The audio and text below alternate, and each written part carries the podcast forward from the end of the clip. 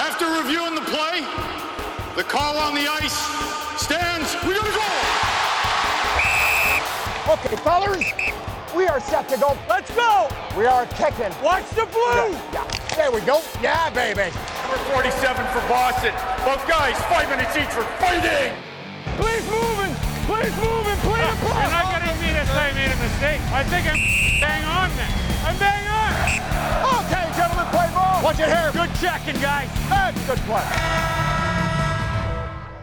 It's the end of September. Fall is in the air. I know I've mentioned this a couple of times before, Josh, but it still seems strange to me that we are approaching the end of the season as opposed to getting excited for the beginning of the season. It's the way 2020 has gone. Things have been a bit upside down, but it's also the Stanley Cup Final, and I'm really excited that it's here. It's here. It's a lot of fun. I'm going to be sad when the Cup Final ends, especially like you mentioned, you know, we go into fall, the winter transition. You look forward to returning to the ice. The weather cools down. And hockey's going away as that happens. And right now, I don't know when the next season will start, but I'm going to enjoy however much more hockey we've got left in this 2020 Stanley Cup Final. That's, I think, part of the worry that some of us have kind of in the back of our mind. But let's put that aside for the moment, because we're a couple of games into the Stanley Cup Final. We have two great teams in the Tampa Bay Lightning and the Dallas Stars that are competing, and both have given and sacrificed so much, not just for the last 8 weeks in a bubble, but previous to that through this season to get to this point. Let's give them their due. And, of course, recognizing the contributions of the other team out on the ice, the important team. Of course. You can't forget the officials, and they've been paying their dues as well, working and for half these guys migrating bubbles. They started in Toronto and then they converged in Edmonton. So you've got guys who've been in two bubbles over the course of the postseason. It's a long run, and congrats to the guys picked to work the Stanley Cup Final. Long haul for them too, and I'm sure that they're enjoying themselves and they're appreciative of this opportunity and happy to be a part of the Stanley Cup Final, but also looking forward to getting home and getting back with the family. I'm sure that they all will after spending so much time in the bubbles. This, of course, is the Scouting the Refs podcast. It's powered by Team Stripes, your source for training tools, apparel, officiating equipment, whatever you need to learn more about being an official and to have all the right gear. Check them out online, GoTeamStripes.com. GoTeamStripes.com. We appreciate your feedback and questions. Send them to us via the Scouting the Refs website. Email heyref@scoutingtherefs.com, and make sure you're following the social channels. For Josh, it's at Scouting the Refs on Twitter and Instagram. And for me, it's at Todd Lewis Sports on both Twitter and on Instagram. Okay, so we'll talk about calls made. We'll talk about calls that weren't made. We'll have a little clarification on some of the rules, perhaps a few of them little known by, well, everyone. And also, I want to make mention of the game that you made mention of. The Doc Emrick bingo cards are back for the Stanley Cup Final. I love it. Yeah, something that's just hard to resist when you hear Doc and his very descriptive words and how he's describing the play and talking about the shots on goal and the passes and what the puck is doing. And no better way to celebrate that than to print out a couple bingo cards and play along at home and wait for that forked or knifed or rattled or shillelagh or whatever word Doc happens to have come to the top of his mind while he's announcing the game. If you get ladled, that's a good one. Yes. That's a tough one. He uses it occasionally, and I just love listening to Doc Emrick when he's doing a regular season game, a Stanley Cup playoff game. It doesn't matter. He adds to the broadcast, and it is wonderful to enjoy and to hear his genuine enthusiasm, I think, as much as anything else, Josh. It's always fun when you have a broadcaster who genuinely loves the sport and loves what he's doing, and no question Doc does, and we can enjoy his colorful language as well. Let's go back and review a little bit about Game 1. We'll talk about Game 2 as well, but there was a specific incident in Game number 1 right at the end of the second period that drew plenty of attention from the players on the ice, broadcasters during the intermission, and more. It was when Tampa Bay Lightning forward Patrick Maroon, well, let's just say had a brain cramp, and decided he was going to shoot the puck into the Dallas Stars bench at the end of the second period. I guess I sort of... I don't really understand his thinking. As I said, it was sort of a brain cramp, but Tampa's down. They were frustrated. He was frustrated. Maybe he's trying to stir things up as opposed to fighting. Maybe he's trying to do something to get his team going, to get his team motivated. It earned him a 10-minute misconduct. Now, This is where a little clarification is perhaps in order. There is some discretion to the referees in this case as to what kind of penalty is applied. Am I correct? Well, we're looking at unsportsmanlike, right? And in this case, you've got to look at the misconduct penalty and you've got to look at the minor penalty and see what criteria fall under each. And really, the minor penalty is more of hair pulling, biting, well, when it's called, offensive language, throwing things onto the ice from the bench. Things like that are a minor penalty. You move up to the 10-minute misconduct for persisting in any of those things, throwing things out of the playing area, or challenging the ruling of official. I'm going to stop right there, Todd. 10-minute misconduct for challenging or disputing the ruling of an official. How do we get through a game? Don't see that one called all the time, but it's on the books. And in this case, shooting a puck off the playing surface comes under the purview of that 75-4 for the misconduct penalty. Okay, so is shooting the puck into the opponent's bench mentioned specifically in the rule book? It's not. And for a play that I would think comes up somewhat frequently, I'm surprised they don't have a specific call for it. So it really just falls under that 75-4 rule. Now, I will say that depending on interpretation, this is where we talk about discretion and applying what the guy was trying to do. Linesman Matt McPherson was right in front of Maroon. The puck went just behind his back before it hit the Stars bench, and that falls under Rule 44, which is a 3-game suspension for shooting an object in the general direction of an official. So it certainly was in his general direction as he was standing in front of the bench. Certainly it didn't appear that Maroon was trying to target the official, but as we're looking at rules and what applies, I guess we can say he dodged one by not picking up that particular penalty, but the broader unsportsmanlike for just shooting it into the bench in general. This is where we find some difficulty sometimes when there are some fans that suggest, well, they have to call everything. They have to call it by the letter of the law. Everything that is in the rule book should be penalized at every infraction that is seen. Well, as you mentioned, there'd be no way we'd get through a game with disputing an official's call. I have never heard a player agree with an official's call.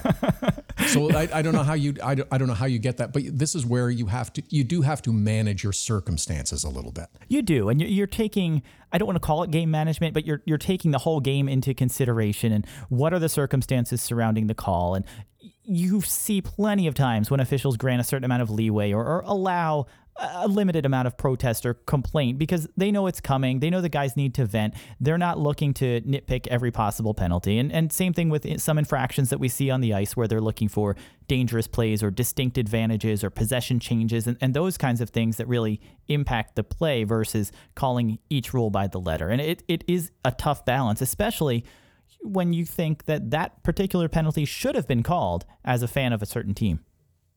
Just to put a bow on this area, if we did perhaps include shooting the puck deliberately out of the ice surface, whether it goes into the opponent's bench or not, this would essentially fall into the puck over glass and a 2-minute minor would apply. Maybe that's how we could look at it because everyone seems to be disagreeing on how the rule should have been applied. Well, that's an interesting argument. I mean, you are looking at it at a player deliberately shooting the puck out of play, which is a 2-minute minor. So you're kind of combining things here. Yeah. And I'd have to go back and see if he was in the defensive zone or not at the time that the puck went out. But that is an interesting take. And, something that the league, if they wanted to make a minor tweak to specify in there that either doing it when it's deliberately into the opponent's bench, we're going to call that 2-minute penalty and give you a 10-minute misconduct or something like that might be something that they could consider. It's certainly worth considering just because it was deliberate. And you notice that Tampa, as a result of the 10-minute misconduct, didn't lose any manpower on the ice. So the team wasn't penalized, but Maroon did miss half of what was left of the game.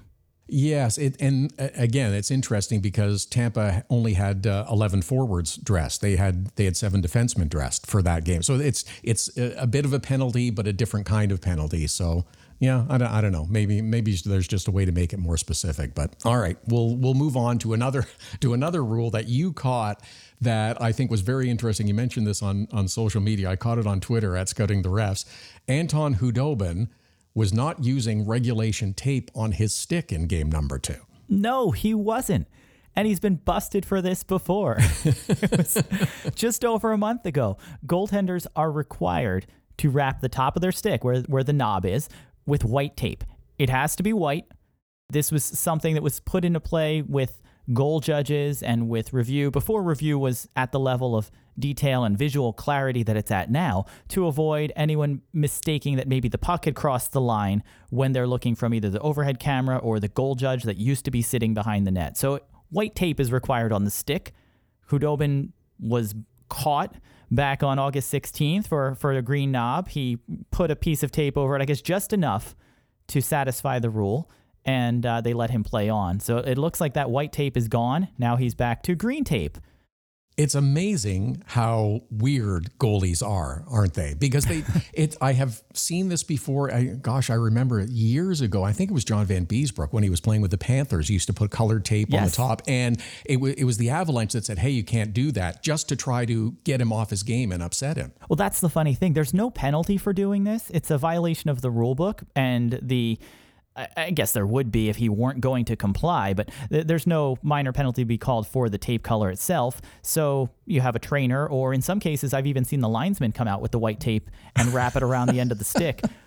I'm surprised, and I guess they didn't need to do it yet. So if I'm John Cooper in the Tampa Bay Lightning, I'm sitting on this one.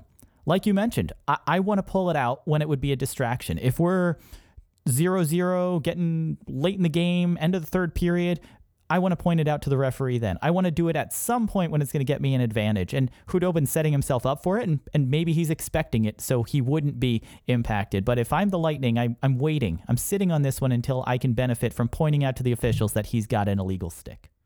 Dress code violation, Anton Hudobin. I want to hear that announcement is what I want to hear. I love it. That's a great way to put it. I love it. This is the Scouting the Refs podcast. It's powered by Team Stripes. Check them out online, GoTeamStripes.com. You have also updated on the scoutingtherefs.com website the Coaches Challenge Tracker, because we had one, and we had a successful one for an offside that would have resulted in another Tampa Bay Lightning goal.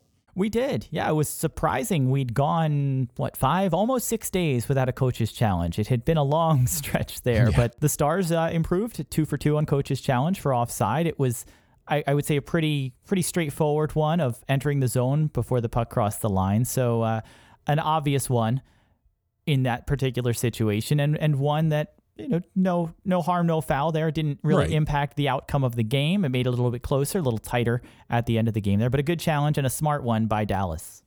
And it's an interesting thing that some will say, well, how could he miss this call? How could the referee, or the linesman in this case, not see the play? Well, if you're on the ice, the linesman, in addition to making the call, whether the play is onside or he should be whistling it for offside, is trying to stay away from the play and allow the players to have whatever room they need and move in whichever direction they want to go. They also have to avoid contact and get themselves in a safe position so that they can make that call. And I believe you told me it was Steve Barton that was making this call. He was pushed out of position because of the play and was not at the ideal angle to see the puck crossing the line. Right, and that's all a consideration. You can't stay put on the wall, or you're going to be in the way of the play. So you're moving with the players. You're, in some cases, and I think this was one of them, you're pulling off the boards to give them a lane if you've got players or the puck moving along the boards there. So you're definitely moving. It's a fluid thing, and I think in some cases too, you're looking straight down the line, and depending on where the players are as they're crossing the blue line.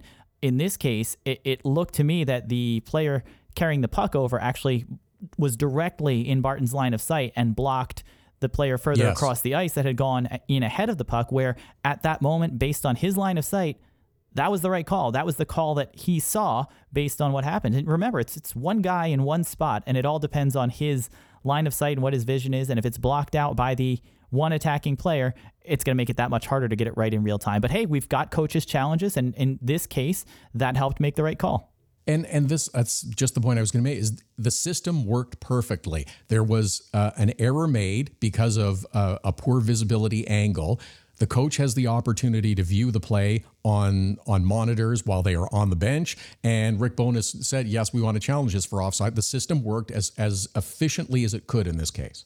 And one thing to add is I think that this also illustrates, when the system's working well, that it was the right move to change it from a timeout to a penalty, because yes, whether or not you've used your timeout, it gives that coach the opportunity in a case like this where they can readily and confidently challenge the play to say, you know what, we need to get the call right. It doesn't matter if I've used my timeout or not. And I think it makes the coach's job a little bit easier there, and it makes it easier for the league that they're not, you know, hamstringing these coaches and preventing them from challenging a play that they feel confident would be overturned, as was the case in game two.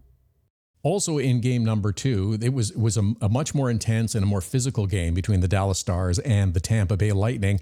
And I think that was reflected in some of the penalties that were assessed in this game, and one in particular for interference. There were a couple of plays and a couple of hits in this game that I think were, I guess let's call them borderline. There were hits that were maybe a smidge late as I'm watching the game one time in real time that could have been penalized. This is a judgment call in real time that referees have to make, whether a hit is late or not. Is there a technique? Is there something that they do? Is it just simply years of experience that go into the determination in a split second to making a call of that nature? Well, certainly you can't underestimate the experience that does go into it, and the number of hits that these guys have seen over their accumulated years in the NHL and working their way up to the league to get that timing. But you're not necessarily counting your head when you're watching it to see when the puck left that player, when the hit came, to see a late hit. It's really a lot around feel. And mm-hmm. I agree with you, Todd. I think there were definitely a few that to me looked like borderline when it came to interference, borderline when it came to boarding. Some heavy hits, some good hits, and some that were a little less clear on the legality. But you want to try to set that expectation. And I think for these guys, it would be enlightening to hear the mic'd up officials from that game, to hear how much was being shared, you know, or were they letting the guys know when it came to Jamie Benn delivering a hit or McDonough, were they saying, you know, watch that's a late hit, we're going to call these, or was this within what the standard was for them in that game? Always an interesting thing, but yeah, it really comes down to your experience and what you've done, and that's one of the things the league's looking at when they're evaluating which officials are moving on to the Cup final, is to be able to make those calls, to be able to do it in real time. It's not an easy job, and we have player safety who can step in after the fact and certainly levy any additional fines or suspensions, which I've heard none coming out of game two as of right now. But yeah, it did get a little scary out there. I'll admit that. The intensity level, as I mentioned, went up significantly in game number two. And that's understandable. That happens in playoff series between teams. And the further you go in the playoffs, the higher the intensity level will continue to rise as you get closer and closer to that ultimate prize of winning the Stanley Cup championship. And there's no way for referees to be counting for a fraction of a second as to whether or not a hit is late or not for a game that is moving at breakneck speed much of the time. They don't have the benefit of going frame by frame on digital video review the way the Department of Player Safety does. But they do have a sense and they have a feel. And it's funny, this goes back to the players not agreeing with the referee's call in the game, but Blake Como, and he was penalized for interference because his hit was late, and he said, it's like, no way, he had the puck, what's the problem? Except the puck was already gone, and that makes it a late hit and a penalty. Right, yeah, and that's certainly a part of what you're looking at when it comes to interference is, you know, who's in possession of the puck, how long ago did he release it, are you impeding his progress, all those factors there. But the hit, that one in particular, I didn't have an issue with the call. There may have been a few others that I thought should have also been penalized throughout the game that weren't. And It's really, from an officiating standpoint, like I said, it's trying to set that standard. You don't want things to get out of control. You don't want the physicality to escalate to the point where it's becoming dangerous. And I think that's where you want to make sure that you're consistent, you're communicating with the players and the benches, and you're telling them to watch the late hits. And like we've heard before, you've got to make an example of a guy, and then you've got to keep that standard consistent for the rest of the game to make sure it doesn't revert to later dangerous type hits. The cliche used by many broadcasters is, oh, they always get the guy that retaliates. And in some cases, it's true that the referee will not catch an initial call because there's so much to see out on the ice. But even if you only get a player that retaliates, and there were some incidents of that in game number two, I'm okay with that as well, because that's going to stop the shenanigans before they get too far down the line. Hey, ideally, you see the whole thing, you send both guys to the box, and you make an example of it. But I think you've got a point there that you can only call what you see. And if penalizing a guy for retaliating keeps another guy from retaliating, that's okay too. We've seen plenty of times when you've got a clean hit and players come together afterwards, and the team that delivered the clean hit is now on the power play because the guy who retaliated or came hunting for him, he picked up the penalty. And even in some cases when players injured on the play, even though it was a clean hit, it seems like, well, this is all backwards. They've got a guy that's injured. Now they've got a guy going to the box, but you're calling that retaliation. It's not for the players to determine whether or not the hit was clean or dirty at the time. And certainly you don't want your teammate blown up with a big hit, but you can't go hunting for the guy that did it either. So I think in some cases you want to get the penalties when they happen, but you always want to get the retaliation because you don't want, as you put it so appropriately, you don't want more shenanigans. Well, not on the ice, but shenanigans at the appropriate time and at the appropriate venue can certainly be an awful lot of fun, and I don't think we're talking about hockey anymore. No, and I don't know if those types of shenanigans are going on in the bubble right now, so. I suspect that they are not going on right now, but the winning team that ultimately hoists the Stanley Cup, I think there will be extreme shenanigans, and they will be much deserved. The Scouting the Refs podcast is powered by Team Stripes, your source for officiating equipment, training tools, apparel, and more. Check it out, GoTeamStripes.com. Be sure to subscribe to the Scouting the Refs podcast wherever you get your podcasts. Follow us on Twitter @ScoutingTheRefs, Instagram @ScoutingTheRefs, and visit scoutingtherefs.com.